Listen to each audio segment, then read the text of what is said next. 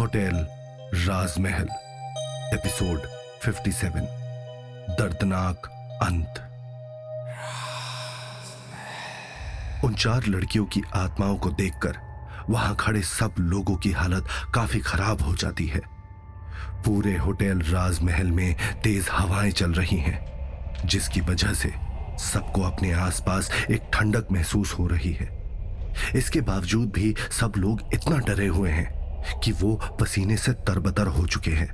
दरवाजे और खिड़कियों के खुलने बंद होने की धाड़ धाड़ आवाजों की वजह से उन लोगों की साँसें फूलने लगती हैं, जो हर बीतते हुए पल के साथ तेज होती जा रही है।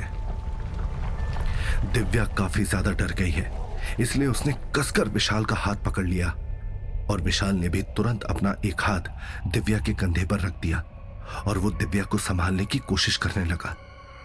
उनमें से कोई नहीं जानता है कि अब आगे क्या हैवानियत होने वाली है।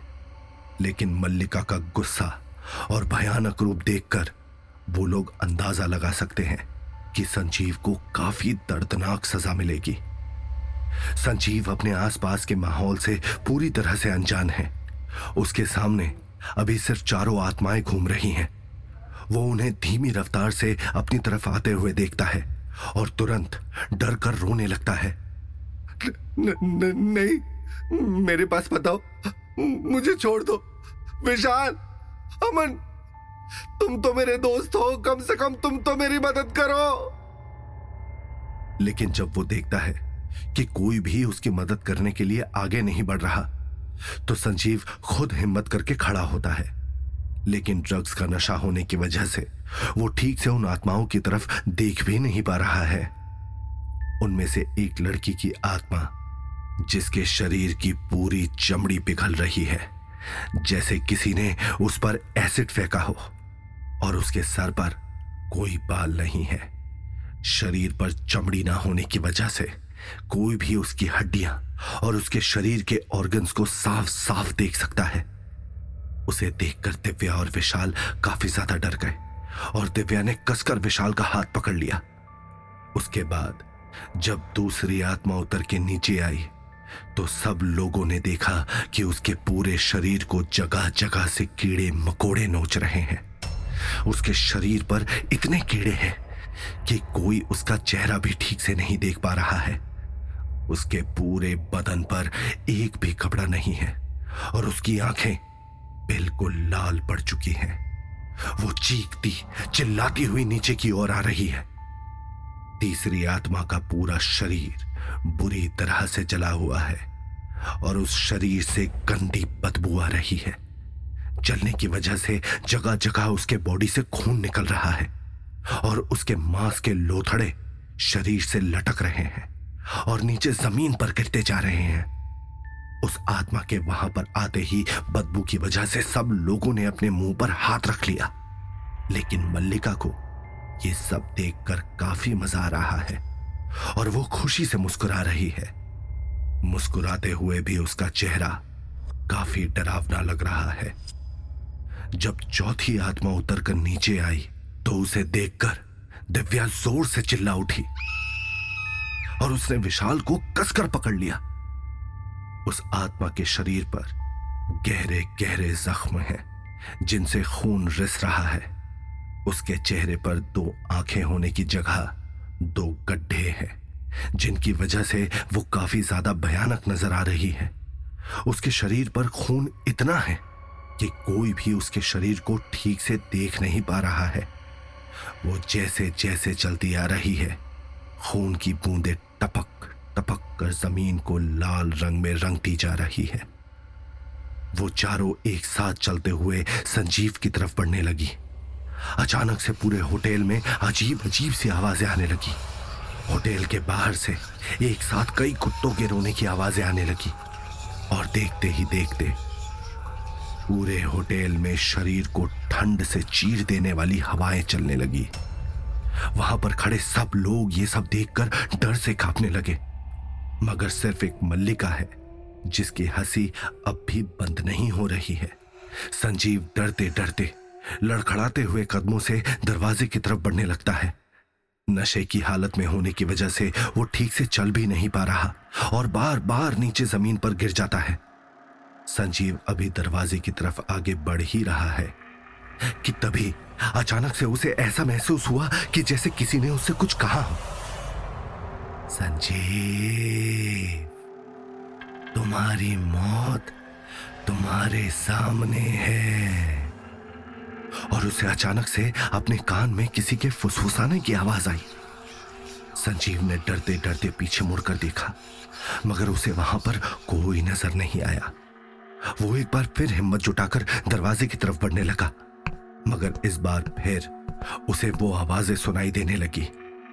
इस बार ऐसा लग रहा है जैसे कई सारे लोग सिर्फ़ उसी का नाम ले रहे हों। और पूरे होटल में तेज चलती हवाओं के बीच उसका नाम गूंज रहा हो। बस करो। अब ये सब बस करो। संजीव ने रोते हुए अपने कानों पर हाथ रख लिए, मगर वो आवाज़ें अब भी बंद नहीं हो रही। उसने पीछे मुड़कर देखा कि वो चारों आत्माएँ उसके बेहद नज़दीक आ गई हैं। उन्हें देखकर घबराहट से उसकी बंद हो रही आँखें काफ़ी बड़ी हो गई और उसे ऐसा लगा जैसे एक झटके से उसका सारा नशा उतरने लगा हो। ये ये ये ये ये ये सब कौन है? नहीं मेरे पास बताओ भाग जाओ यहाँ से, बचाओ बचाओ। संजीव उन आत्माओं को देखकर काफ़ी ज़्यादा डर गया है। वो अभी के अभी वहाँ से भाग जाना चाहता है, लेकिन अब वो ये बात अच्छी तरह से समझ चुका है कि चाहे कुछ भी हो जाए, लेकिन आज की रात वो इस होटल राजमहल से ज़िंदा बचकर नहीं निकल पाएगा। वो किसी तरह हिम्मत करके एक बार फिर दरवाजे की तरफ़ बढ़ना शुरू करता है, लेकिन नशे की वजह से उसे ऐसा महसूस हो रहा है जैसे वहाँ पर एक नहीं बल्कि कई सारे दरवाजे हों। संजीव उन आत्माओं से आ रही बदबू को बर्दाश्त नहीं कर पा रहा और अपने एक हाथ को अपने मुँह पर रखे हुए दूसरे हाथ को बदहवासी की हालत में हवा में ही हिला रहा है, जैसे वो कोई दरवाज़ा पीटने की कोशिश कर रहा हो। अरे, क्या हुआ संजीव? तुम इतना घबरा क्यों रहे हो? अरे, ये लड़कियाँ तुम्हारे एंजॉयमेंट के लिए ही है। तुमने ही कहा था ना कि लड़कियाँ परेशानी भरी ज़िंदगी से आराम देने के लिए होती है? तो ये तुम्हें आराम देने के लिए ही तो आई हैं। हाँ मैं मानती हूँ कि ये तुम्हारे टेस्ट से थोड़ा अलग है। और ये इतनी सुंदर भी नहीं है, मगर ये अपना काम अच्छे से करेंगी। और तुम्हें बहुत मज़ा आएगा। ये कहते हुए मल्लिका की हँसी पूरे होटल में गूंज उठी। उसे ऐसा लग रहा है जैसे सदियों के बाद उसे इस तरह की खुशी नसीब हुई हो। संजीव काफ़ी ज़्यादा डरा हुआ है और इस घबराई हुई हालत में वो काफ़ी मुश्किल से अपना हाथ उठाता है और एक बार फिर दरवाज़ा पीटने की कोशिश करने लगता है। अरे कोई तो होगा। कोई तो बचा मुझे इन हैवानों से। वो इस वक्त खुद को बहुत ज़्यादा कमज़ोर महसूस कर रहा है। और इसी वजह से वो ज़ोर ज़ोर से रोने लगता है। वहाँ पर खड़े विशाल, दिव्या और अमन उसकी ये हालत देख रहे हैं। लेकिन अब कोई भी संजीव के लिए कुछ नहीं कर सकता। रोते रोते संजीव वहीं ज़मीन पर गिर जाता है और जैसे ही वो पीछे मुड़कर देखता है उसके होश फाख्ता हो जाते हैं। वो चारों आत्माएँ उसके बेहद नज़दीक खड़ी है और उसकी तरफ़ अपना हाथ बढ़ा रही हैं। उन चारों को अपने इतने करीब देखकर संजीव ज़ोर ज़ोर से चिल्लाते हुए रोने लगता है।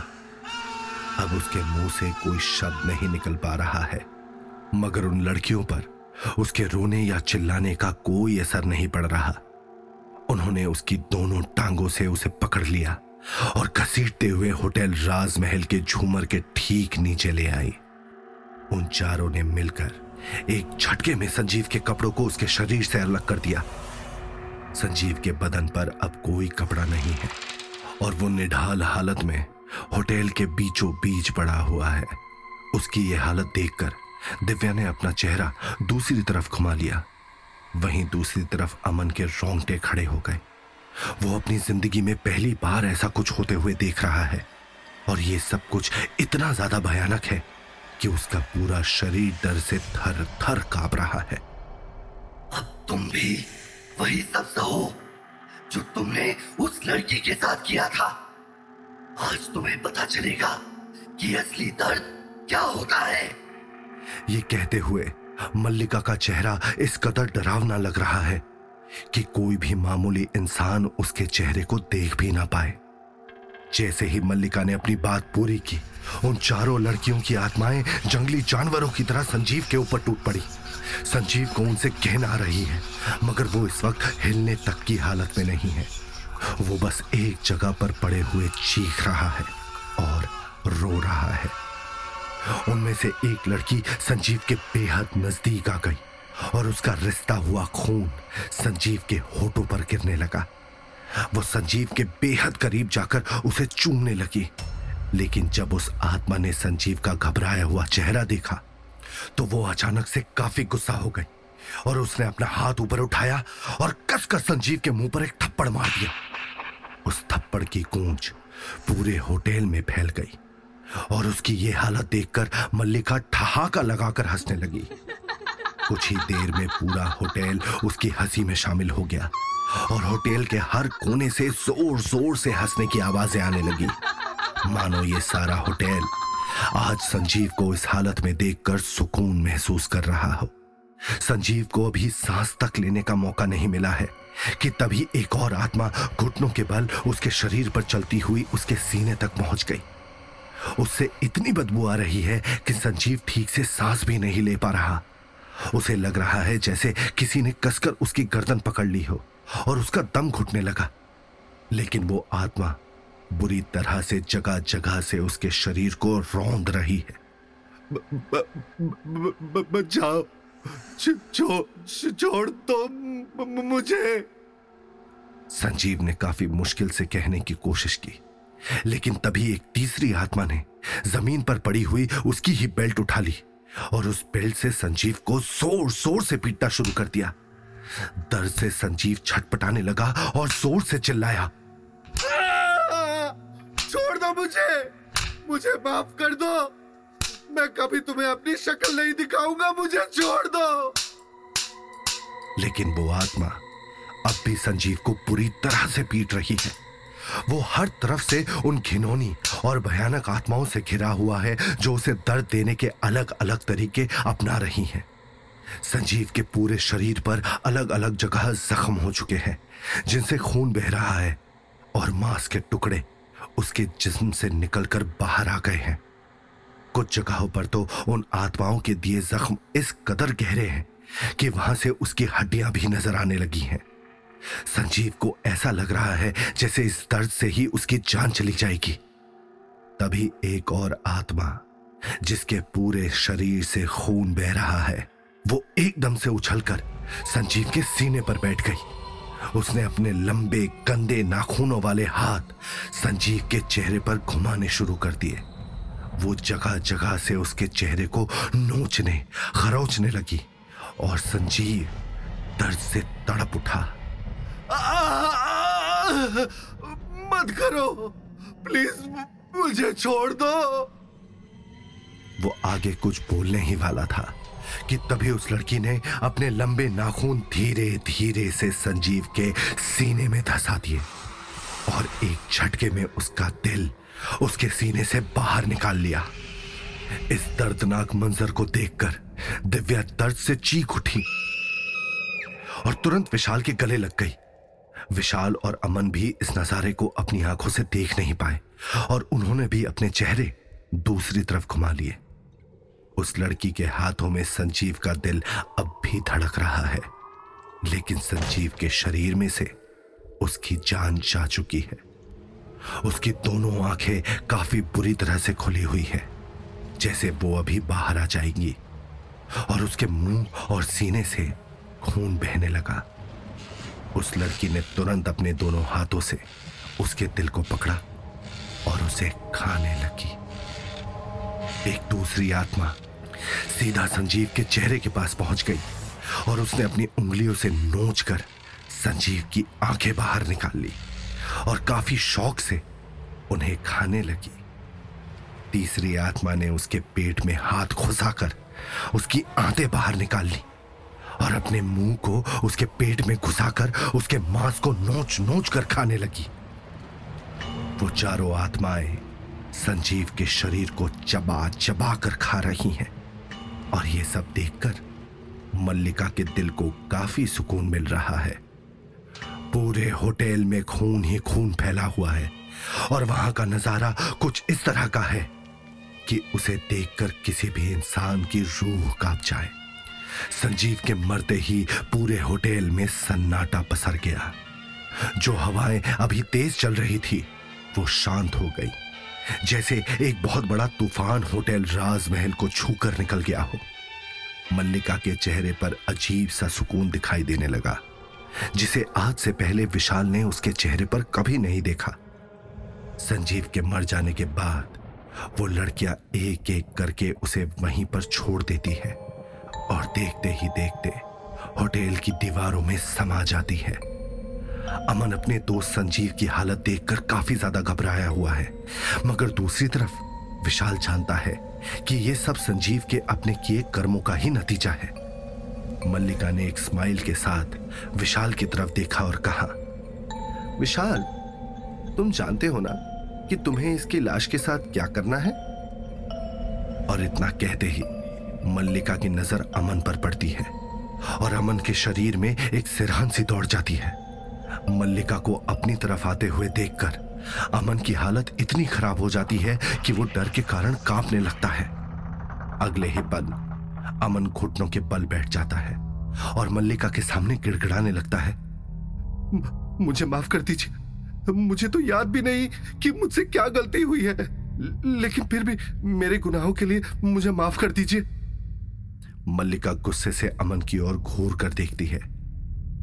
कुछ गुनाह ऐसे होते हैं अमन, जिसके लिए कितनी भी माफ़ी क्यों ना मांग लो। उसको माफ़ नहीं किया जा सकता। ये सुनते ही अमन की आँखें नम हो जाती है, क्योंकि वो समझ जाता है कि शायद अब उसे कोई नहीं बचा सकता। तो क्या होगा कहानी में आगे? क्या संजीव की तरह ही अमन का भी अंत इतना ही दर्दनाक होगा? आखिर मल्लिका के साथ इस सब का क्या लेना देना है?